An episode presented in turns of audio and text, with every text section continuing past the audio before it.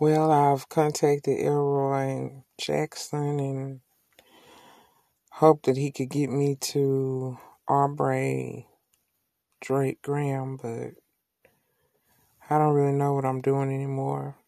My job is fire me and I'm basically living here on the street in my truck.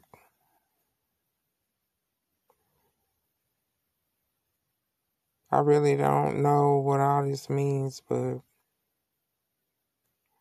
I just hope that we all have some good luck. In Jesus' name I pray, amen.